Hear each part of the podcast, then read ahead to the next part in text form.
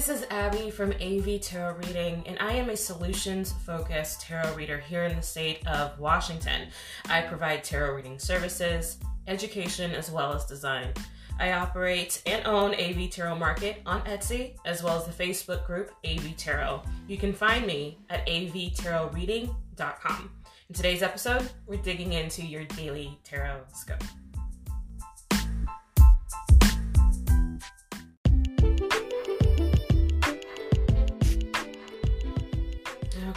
We are shuffling the Light Seers Tarot today, and this is episode three of your daily tarot scope.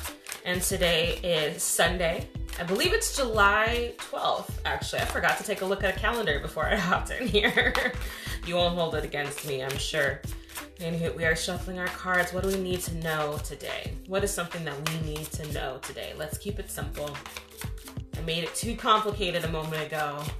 We're gonna keep it simple. Okay, what do we need to know today?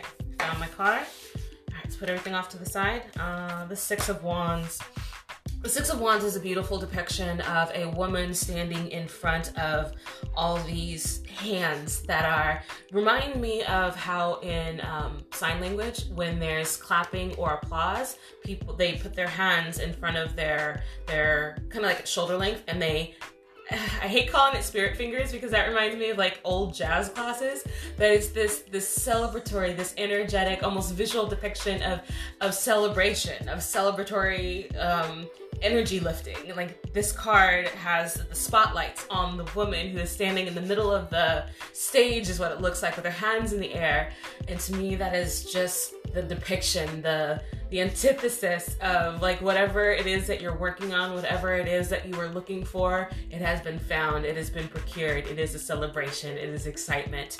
So I even just put my own arms in the air just because I was feeling so good and feeling it. So, but this is for you. This is an interpretation for you. So today, something that we we need is just maybe just a reminder to look for those successes, look for those wins. We spend a lot of time looking at the things we're not doing well at. We spend a lot of time trying to um, strengthen up our weaknesses. But how about we just double down on our strengths, the things that make us happy, the stuff that we are good at? There is an emotional boost that happens when you are successful, when you've done something, no matter how big or no matter how small when you've done something and it's turned out successful. So today, today, look for those wins. Look for the wins. Plan those wins out. Maybe even have a little like celebratory piece of cheesecake as your as your your win, as your prize. But yeah, celebrate your wins today.